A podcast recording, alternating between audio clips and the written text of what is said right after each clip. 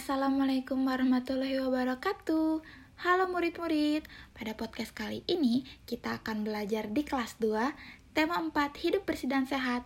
Subtema 1 Hidup bersih dan sehat di rumah Muatan pelajaran PPKN Banyak kegiatan yang dapat murid-murid lakukan bersama anggota keluarga di rumah. Kegiatan yang dilakukan bersama dapat mempererat persatuan. Contoh kegiatan yang dapat dilakukan bersama anggota keluarga di rumah yang mempererat persatuan antara lain membantu kakak, mengepel lantai, membantu ibu memasak, membersihkan rumah bersama ayah, atau berolahraga bersama ayah. Agar terciptanya persatuan dalam kebersamaan, kita harus memiliki sikap-sikap sebagai berikut. Satu, tidak bersikap mau menang sendiri. Dua, menghargai pendapat orang lain. Tiga, mau bekerja sama dengan anggota keluarga lain. Empat, mau mengakui kesalahan dan meminta maaf. Lima, mau memaafkan kesalahan orang lain. Ibu harap murid-murid semua memiliki sikap-sikap teladan yang telah Ibu contohkan tadi ya. Nah, karena murid-murid sudah mengetahui contoh membina persatuan di rumah, tentunya murid-murid memiliki pengalaman membina persatuan di rumah dong.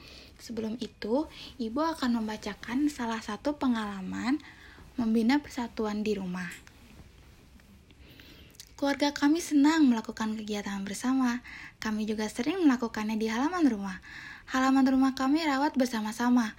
Pada pagi hari, kami selalu berolahraga bersama. Kami bersantai, bertukar cerita pada sore hari. Keluargaku senang menjaga kebersamaan. Kebersamaan merupakan wujud persatuan. Wah, seru sekali ya kegiatan yang dilakukan oleh salah satu murid yang tadi telah Ibu bacakan. Setelah ini, Ibu harap kalian bisa menceritakan pengalaman murid-murid semua dalam membina persatuan di rumah ya. Kebersamaan dalam keberagaman di rumah. Kemampuan tiap-tiap anggota keluarga dalam melakukan kegiatan tentu berbeda-beda.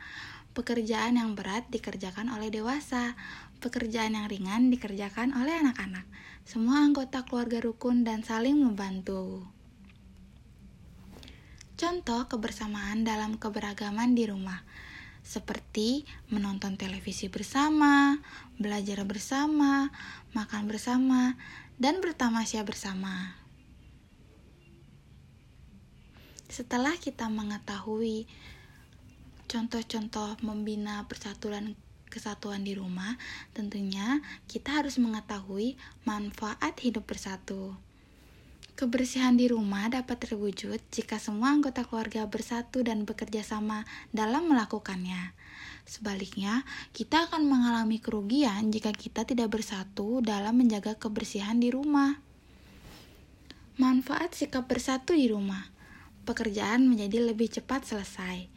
Pekerjaan terasa lebih ringan, menambah keakraban anggota keluarga, dan menciptakan suasana nyaman di rumah. Kerugian dari sikap tidak bersatu di rumah. Pekerjaan menjadi lebih lama selesai, pekerjaan terasa lebih berat, timbul rasa saling tidak peduli antara anggota keluarga, dan suasana rumah menjadi tidak nyaman. Berikut manfaat dan kerugian dari sikap bersatu di rumah. Ibu harap murid-murid dapat mengambil pesan dan pelajaran dari pembelajaran PKN pada hari ini. Semoga yang telah Ibu sampaikan dapat kalian pahami dengan baik ya. Wassalamualaikum warahmatullahi wabarakatuh. Sampai jumpa lagi murid-murid. Bye-bye.